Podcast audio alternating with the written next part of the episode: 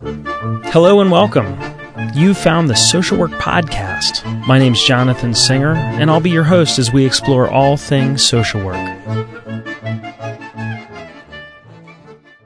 Behavior therapy has its roots in experimental psychology, and as a result, places a value on what's observable and measurable above all else. In research, if you can measure something directly, it's called a manifest or observed variable. In contrast, variables that have to be measured indirectly are called latent variables. So, how do these research concepts apply to behavior therapy and therapy models that we've looked at in general? Freud believed that therapy should focus on the unconscious, which by definition is something that we cannot directly observe or measure. Freud, who was trained as a doctor and a scientist, recognized the need for evidence to support his theories. So he pointed to slips of the tongue and dreams as manifestations of the unconscious. So these were his latent variables. Likewise, Carl Rogers believed that uh, three unobservable qualities unconditional positive regard, genuineness, and empathy were the necessary and sufficient conditions for change. Because we cannot see, hear, taste, or touch these ideas, they too are considered latent variables. Now, in the 1940s and 50s, behaviorists such as uh, Wolpe in South Africa, Eysenck in England, and Skinner in the USA argued that the focus of treatment should be on what we can observe and measure. Rather than focusing on latent variables, behavior therapy focuses attention on the observable variables. The bottom line is that if somebody wants to change his or her behavior, then behaviorists believe that the focus of treatment should be on behavior. So, if your client is anxious in social situations, behaviorists argued that the most ethical and expedient approach to treatment would be to reduce your client's anxiety in social situations by addressing what was observable, such as heart rate, number of interactions with others, etc., etc. This is in contrast to what Rogers or Freud might have done, which would be uh, exploring repressed sexual content or exploring the meanings that your client gives to social situations. Behavior therapy is based on principles of learning that are systematically applied. For example, treatment goals are specific and measurable. The basic goal of behavior therapy is to help people change maladaptive behaviors into adaptive behaviors. In contrast to the psychodynamic and insight oriented therapies, behavior therapy is largely educational, teaching clients skills of self management. The therapist is more of a coach or a teacher rather than a Sherpa guiding you through the vast unknown of your unconscious. Now, Corey talks about four aspects of behavior therapy, including classical conditioning, operant conditioning, social learning theory, and cognitive behavior. We'll spend the next few minutes talking about the similarities and differences between these four aspects of behavior therapy. The remainder of the lecture, however, will focus mostly on the principles derived from operant conditioning. And of course, we'll devote an entire lecture to cognitive behavioral therapy. One of the most basic ideas in behavior therapy is that specific behaviors are responses to specific stimuli. The more strictly behavioral, the more you will emphasize the importance of the stimulus and response, whereas the more cognitively focused behaviorists will emphasize the internal processes of the organism. Classical conditioning. You've probably heard of the famous experiment by the Russian scientist Pavlov, where he, where he rang a bell and a dog salivated. This is a classic stimulus response experiment. The theory behind that experiment is called classical conditioning. Here's how it works. As animals, we have unconditioned responses to unconditioned stimuli. For example, when we smell food, which is an unconditioned stimulus, we start to salivate, and that's the unconditioned response. That is, our bodies involuntarily prepare to consume and digest food. If I introduced a stimulus, such as the sound of a bell, you would have no innate involuntary response to that sound. If, however, I paired the unconditioned stimulus, the plate of food, with the conditioned stimulus, the ringing of a bell, you'd find yourself salivating at the same time that the bell was being rung. At first, the salivation would not be due to the bell. However, over time, if I were consistent in the pairing of the unconditioned stimulus, the food, and the conditioned stimulus, the bell, I could take away the food and make you salivate just by ringing the bell. At that point, salivation would be considered a conditioned response because it occurred as a result of a conditioned stimulus, wholly in the absence of the unconditioned stimulus. And if you're not convinced about this, we'll revisit this idea later on in the lecture. Operant conditioning. Operant behavior theory is associated most closely with the work of B.F. Skinner.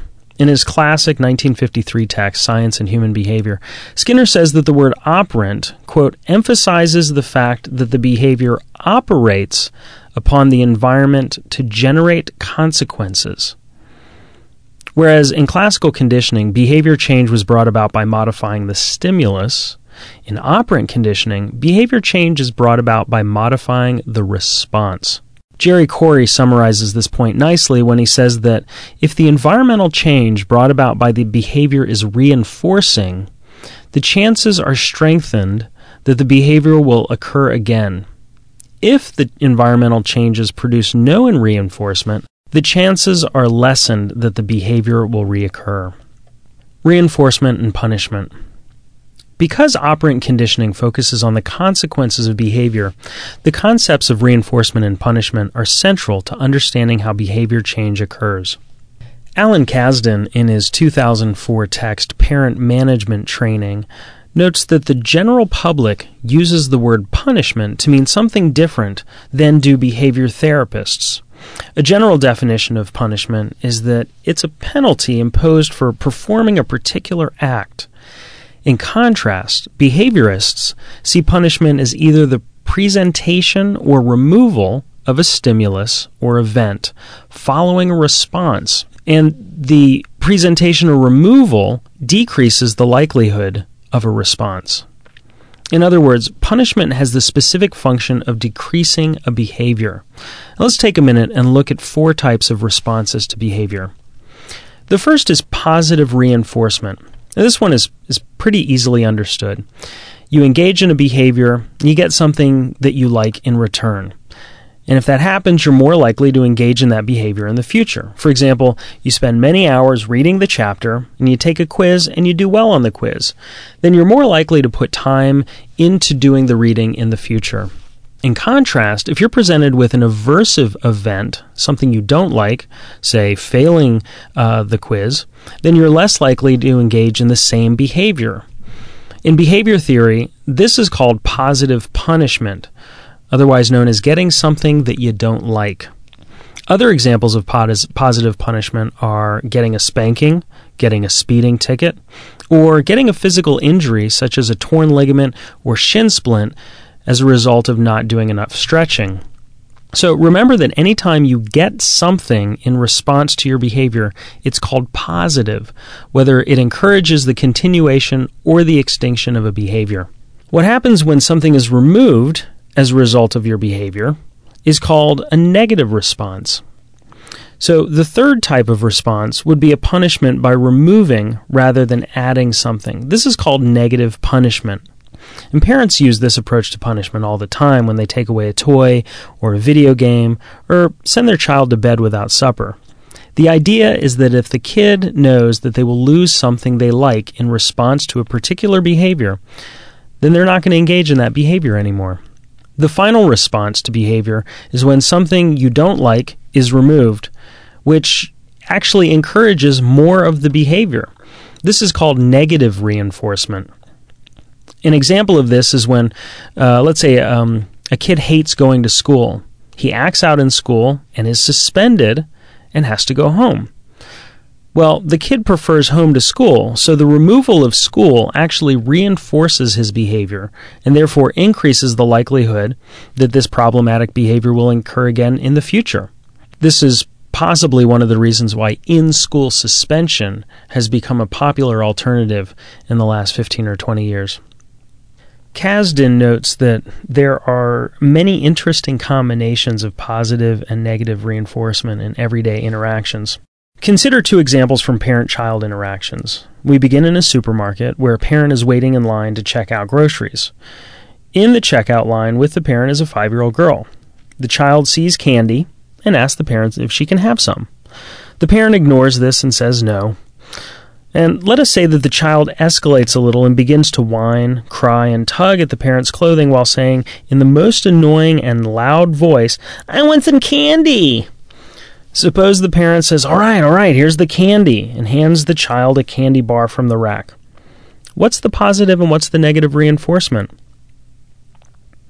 The child's behavior, whining, tugging at the parent, and repeatedly insisting on candy, was associated with a positive consequence getting candy. That is, positive reinforcement of the child's behavior. The parent's behavior, giving the candy to the child, was associated with the immediate termination of an aversive event, whining. That is, negative reinforcement of the parent's behavior. Such combinations of positive reinforcement are common in everyday situations without the mild drama of a grocery store tantrum.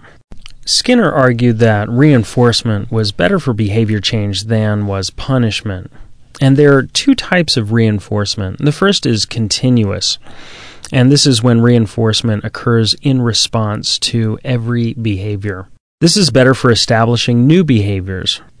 For example, you want to reinforce your, your three year old daughter learning how to tie her own shoe. If you give her a hug, or if you compliment her every time she ties her shoe correctly, then you're giving continuous reinforcement let's say that you ignore her four out of five times that she correctly ties her shoes, it's less likely that she's going to learn that new behavior because it's not being continuously reinforced. Alternately, there is intermittent reinforcement, and that's when reinforcement occurs occasionally. Now, intermittent reinforcement, although worse for the development of new behaviors, is actually a more powerful type of reinforcement when you want to maintain existing behaviors. The classic example of intermittent reinforcement is slot machines. Slot machines provide reinforcement on an intermittent schedule. Sometimes putting money in is reinforced with a win, and sometimes it's not. The result is that people tend to gamble more. The ultimate goal of any behavior modification program is to eliminate the reinforcer and maintain the new behavior. On page 54 of his 2004 text, Parent Management Training, Alan Kazdin identifies four types of reinforcers and discusses their strengths and limitations. Although these reinforcers are discussed within the context of interventions with children, the general categories and their respective strengths and limitations apply to behavior modification programs for people of all ages. The first type of reinforcer is things we consume, such as food or gum. Some of the strengths are that they're immediate and they're useful in one on one sessions. Kazdin notes that one of the biggest limitations is that consumables only work if the person is deprived or not satiated. For example, food is not a strong reinforcer if someone isn't hungry. If I don't want the candy, then having it as a reinforcer won't motivate me to change my behavior. Another limitation is they're often objectionable to therapists, parents, and teachers, and they're not feasible in group settings or everyday life on a frequent basis. Another type of reinforcer is social reinforcers, and these would be attention, praise, physical contact, etc. One of the good things about these is that they're really easy to administer in group or individual situations, um, and they're not as readily subject to deprivation and satiation states um, in the same way that food is. Uh, some of the limitations is they're usually, but not always, a reinforcer. They're not easily administered on a consistent basis if the parent, teacher, staff, or somebody is not well trained or monitored. A third type is privileges and activities. For example, what the child does during free time when given a choice. These are highly reinforcing and relatively easy to identify. So, if your kid loves to run off and play video games, that would be a privilege and activity that would be pretty easy to identify as a reinforcer. The problem is that these reinforcers are hard to administer immediately. They're also difficult to divide or parcel out into smaller reinforcers. If your child does half of what he was supposed to do, it doesn't work to reinforce that behavior with half a movie or let him play half a level in a video game. Limitations of availability unless present in everyday life. For example, watching TV, later bedtime, time with friends, and finally, some some of these activities uh, that could serve as a reinforcer may be objected to by the therapist, parents, and teachers. For example, violent video games or spending time in chat rooms. And then finally, tokens. Uh, which could be uh, also called points or chips or star charts. Um, and these are backed up by other reinforcers, any of the ones that we've just just discussed here. These are uh, highly reinforcing. Token economies are are they work really well because they're not usually dependent on any type of deprivation state, and um, they can be used for one or more individuals. So you can use them with uh, your only child, or you can use them with an entire floor of uh, inpatients. Now, the limitations of the tokens are that they requires a medium of exchange. Uh, for example, if you get five stars on a chart, then you get this in exchange. Requires backup reinforcers, and anything that we've talked about thus far food, social reinforcement, privileges, and activities need to be exchanged for the tokens or the points. And it requires ultimately eliminating the tokens so that behavior is performed without a special program. So let's now look at social learning theory. This is a, a theory that touches slightly on cognitive aspects that we're going to talk more about in the next lecture, but it's an important piece of behavior theory that, that we want to that we want to focus on. Although the first fully developed social learning theory was proposed by Julian Rotter in 1954, the name and the date most closely associated with social learning theory today is Albert Bandura in 1977, the year that he wrote his text, Social Learning Theory. Bandura's theory combined the stimulus response understanding of behaviorism with cognitive processes. Bandura's work argued that there is a continuous reciprocal interaction among the person, behavior, and the environment. There can be no influence without subsequent change. As Bandura pointed out, quote, this conception of human functioning neither casts people in the role of powerless objects controlled by the environment, nor as free agents who can become whatever they choose this is a quote that directly relates to the radical behaviorism of Skinner, uh, for which there's the criticism that it leaves out the idea of free will, and, as well as a criticism of the existentialists and the humanists, for example, Carl Rogers or uh, Rollo May, for whom the, the extreme of their theory would suggest that people can become whatever they choose regardless of the environment. One of the most valuable contributions of social learning theory is the concept of self efficacy. The basic idea behind self efficacy is that we believe that by doing something, we can change something else. And if this sounds consistent with behaviorism, in a sense it is, because there's that idea of stimulus response. The cognitive piece is the piece where we believe that we can do something. Now, there are two components to this idea. The first is that we believe that we can do something. Bandura called this efficacy expectation. And the second is that we believe that the desired change will occur as a result of our actions. And Bandura called this outcome expectation. This concept is invaluable in understanding how someone might be fully capable of doing something, like a child completing their homework on time or an adult uh, abstaining from alcohol, but that they believe that there's no point in doing that behavior because doing that behavior, they believe, will not achieve the desired outcome. And this is the point in treatment where you can intervene and say, ah, let's take a look at your self efficacy. Cognitive behavior therapy. Now, although we're going to spend an entire lecture on CBT, it's important to know that CBT derives from behavior therapy and not the other way around. CBT emphasizes cognitive processes and private events, such as client self talk, as mediators of behavior change. Now, a mediator is a research term, and uh, it's a variable through which an independent variable goes in order to influence the dependent variable. For example, let's say you're working with a woman who does phone sales for a living. In order for her to make a sale, she has to make a call.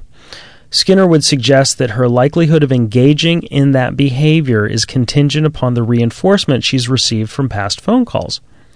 If she has called potential buyers and has been unsuccessful in making a sale, she would have gotten negative reinforcement for making phone calls and therefore be less likely to engage in that behavior. CBT, however, would say that the direct relationship between the behavior and the response is mediated by a third variable. And that third variable is the cognitive process.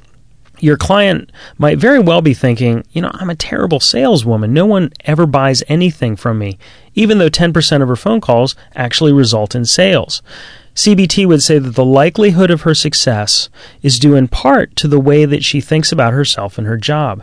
Therefore, it's not enough to focus on the behavior and the response alone you also have to address the internal processes, the thoughts, the negative self talk in this situation.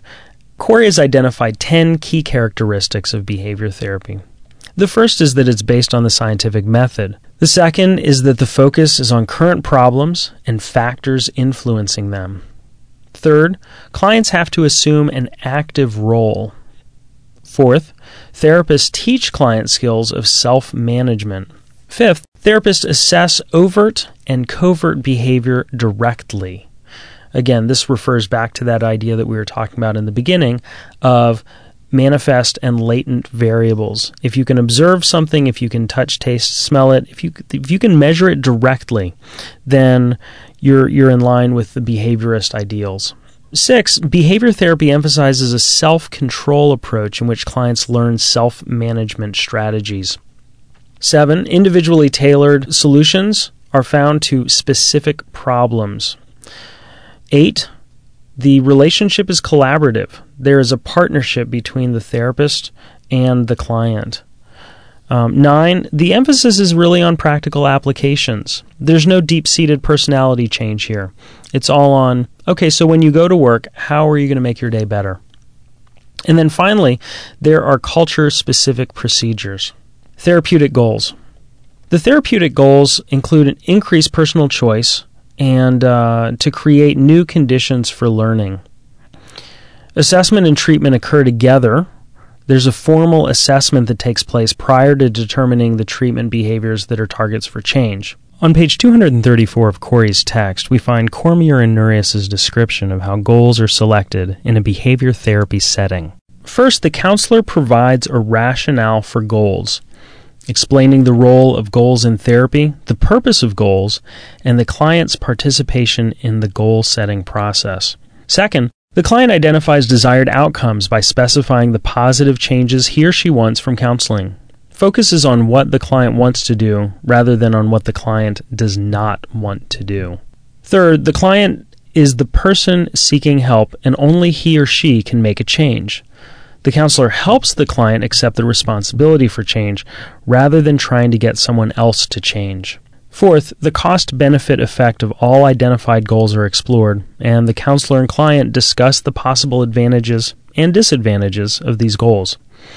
And finally, the client and counselor then decide to continue pursuing the selected goals, to reconsider the client's initial goals, or to seek the services of another practitioner. The therapist's role and function. The therapist uh, is active and directive. Uh, the therapist functions as a consultant and as a problem solver. Summarizing, reflection, clarification, and use of open ended questions are fully a part of the behavioral therapist's uh, toolbox. The therapist formulates the initial treatment goals and design and implements the treatment plan. And a key part of the therapist's function is to evaluate the effectiveness or the progress of the treatment. And that can be done using graphs or other markers of, uh, that indicate the change in behavior as a result of the change of the responses. And page 235 has an excellent description of how a behavior therapist might perform the functions I've just mentioned. A client comes to therapy to reduce her anxiety, which is preventing her from leaving the house. The therapist is likely to begin with a specific analysis of the nature of her anxiety. The therapist will ask how she experiences the anxiety of leaving her house, including what she actually does in these situations. Systematically, the therapist gathers information about this anxiety. When did the problem begin? In what situations does it arise? What does she do at these times? What are her feelings and thoughts in these situations? Who's present when she experiences the anxiety? How do her present fears interfere with living effectively? After this assessment, specific behavioral goals will be developed and strategies will be defined to help the client reduce her anxiety to a manageable level. The therapist will get a commitment from her to work towards the specific goals, and the two of them will evaluate her progress towards meeting these goals throughout the duration of the therapy. Now, notice that in this description, the client was never asked, What does she think about her herself in terms of uh, what she learned in her childhood about um, anxiety or what it what it would be like to leave the house or what the world was like or or even existential questions about um, what does she think the purpose of living is and what might it be like to leave the house? No all of the questions pertain to specific measurable and observable behaviors that could be used as a baseline for understanding how to change things in the future the client's experience is different somewhat in behavior therapy than it is in a number of the other therapies that we've looked at. Similar to other therapies, the client awareness and participation is key. Different than a lot of the therapies, the client is encouraged to experiment in order to increase adaptive behaviors. That is, the focus is not on insight, but instead on doing something different. Another difference is that clients are not necessarily rewarded for being able to verbalize change. The therapist wants to see that change has actually occurred. And finally, clients have to have a frame of reference for assessing their own progress. And this goes back to the idea that clients learn how to self moderate, they learn how to manage their own treatment.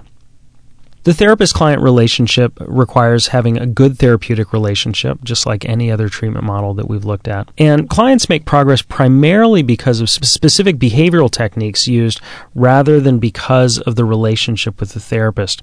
So, unlike in Rogerian therapy, where the relationship between the client and the therapist was key, and the attributes that the therapist brought to the treatment room were actually central in the client's change. In a behavioral setting, it's not really so much about the therapist or who the therapist is. It's it's really about the specific techniques that the therapist is using that can help the client to engage in new and more adaptive behaviors. Corey mentions a number of techniques that are used by behavior therapists. He does a, a, really nice job of describing the functional assessment model on page 239, but I wanted to take a minute and elaborate a little bit on uh, functional assessment and talk about something that um, Joseph Burke described in his uh, 89 text, Contemporary Approaches to Psychotherapy and Counseling. And he illustrated the ABC model for identifying behavioral functioning.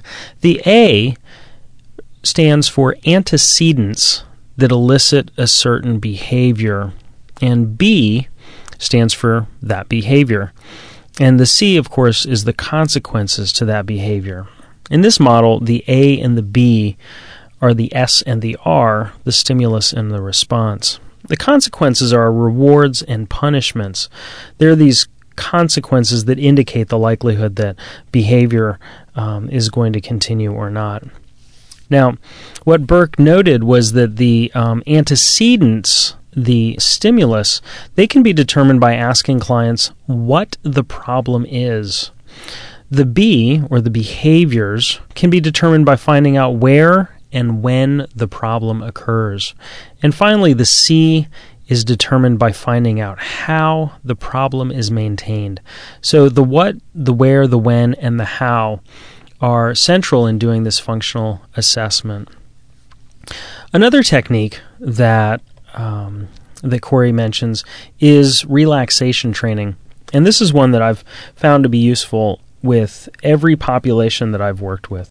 And relaxation um, can be learned in multiple ways. One of them is actually to pick up uh, some of those relaxation tapes that are ubiquitous in the self help section of the library or the bookstore.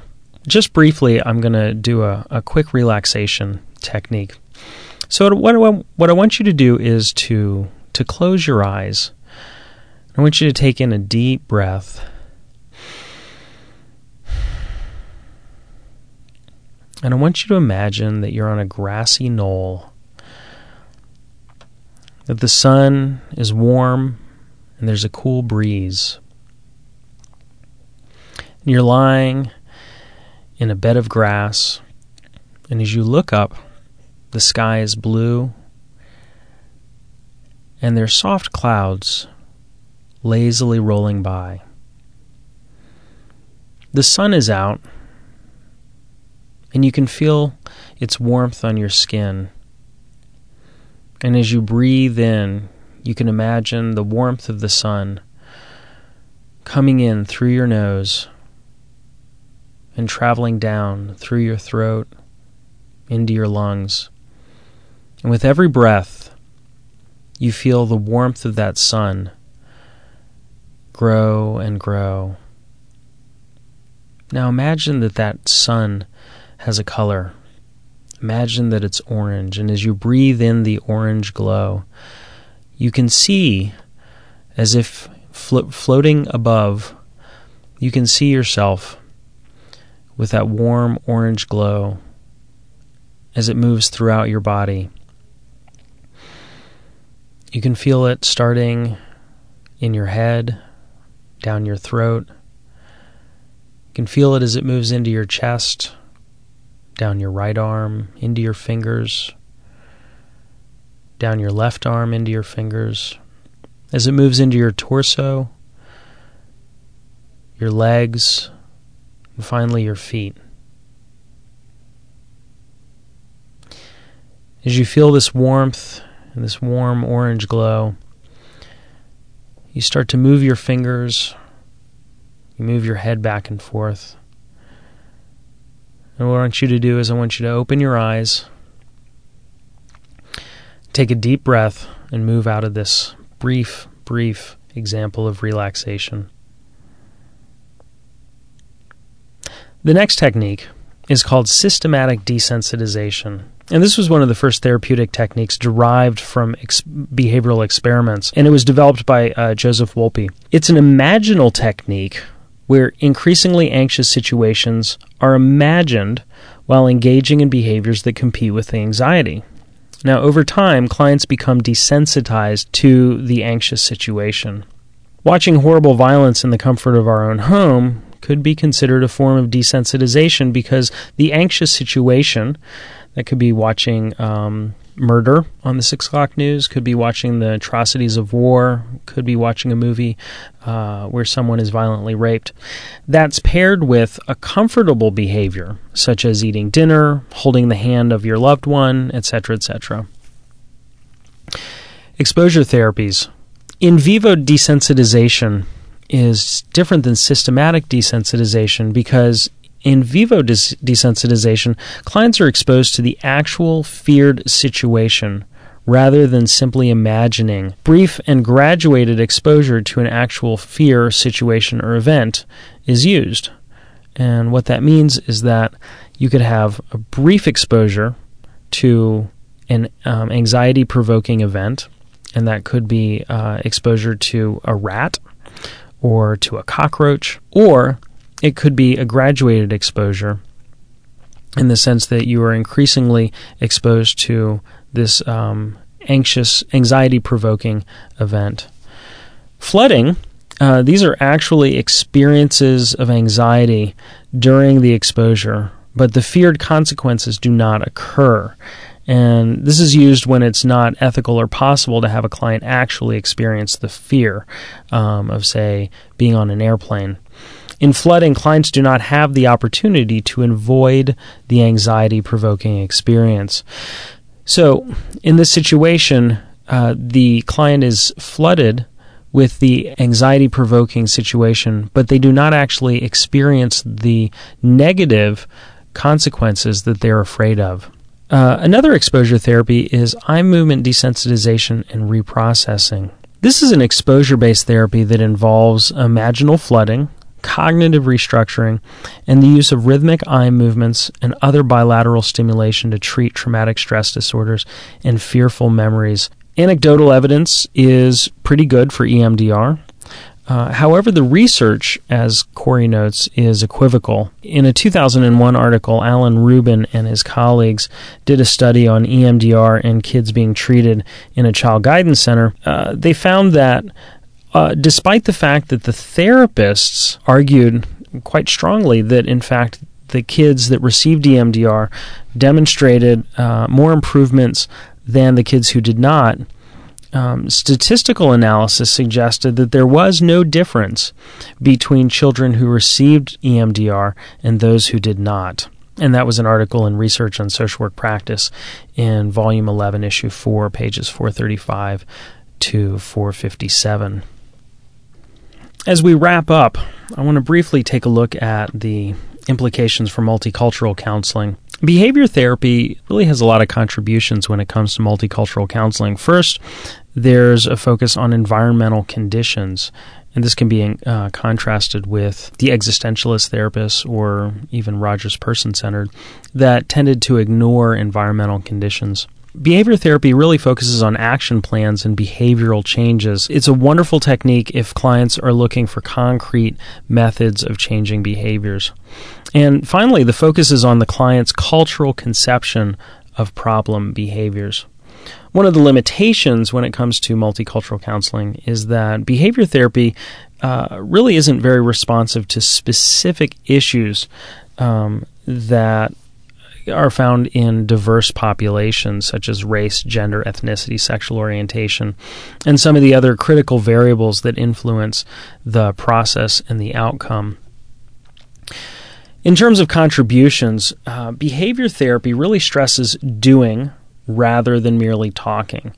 Behavior therapy is uh, fully ingrained in uh, the medical model um, geriatrics, pediatrics, rehab programs, stress management programs. Uh, it, it emphasizes research and the assessment of treatment outcomes. And this is found throughout uh, evidence based treatment. And as you continue to look in into evidence based treatments, you'll find that most of them have some sort of behavioral or cognitive behavioral basis. You're not really going to find a psychodynamic best treatment. And, and this is in part because of the way that they're structured. They're uh, measurable, and you can determine whether or not they work. There's also an emphasis on uh, ethical accountability. Is your treatment actually addressing the functional impairment that your client is coming in with? And finally, uh, the essential feature of behavior therapy involves the collaboration between the therapist and client. And although this is not a unique contribution, it's a contribution um, nevertheless. Now, some of the limitations include that behavior may change, but behavior does not necessarily change feelings. So, I might be able to actually get to work every day, but I still hate my work. So, in that sense, um, behavior therapy might have failed a, a, greater need that I might have.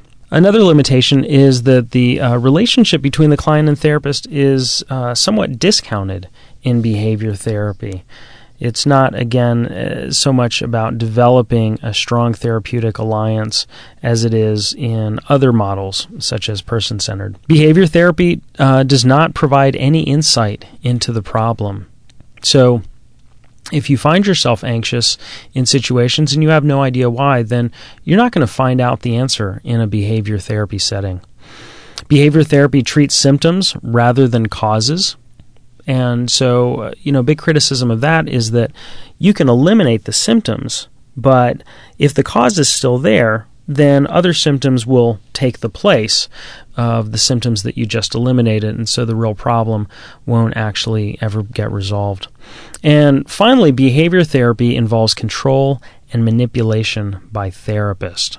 What I'd like you to do is to take out a piece of paper, and we're going to have a quiz put your name on the right hand side of the page, and I'd like you to put the words behavior test in the center.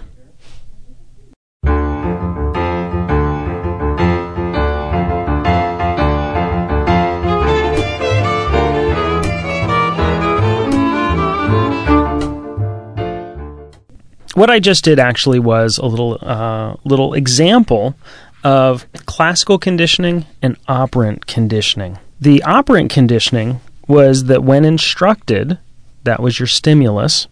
You took out a sheet of paper. That was your behavioral response. When you realized it was going to be a quiz, probably most of you uh, experienced some increase in heart rate, probably some increase in worry, perhaps your uh, breathing increased, and all of this was involuntary. And that was the classical conditioning. That meant that there was, uh, over time, the conditioned stimulus, the word quiz, was paired with an unconditioned response of an increased heartbeat and other physical uh, manifestations of anxiety. Well, the good news is there's not actually a quiz. If if there were a quiz, I'm not sure how I would administer it, nor how I would grade it. But I wanted to end this podcast with an example of how classical conditioning and operant conditioning are present in that most common of experiences, taking a test. So, I'm Jonathan Singer. Thanks for being with me today for this episode of the Social Work Podcast. If you missed an episode, visit our website at socialworkpodcast.com. If you have suggestions for future podcasts, please email me at jonathan at socialworkpodcast.com. And to all the social workers out there, keep up the good work. We'll see you back here next time at the Social Work Podcast.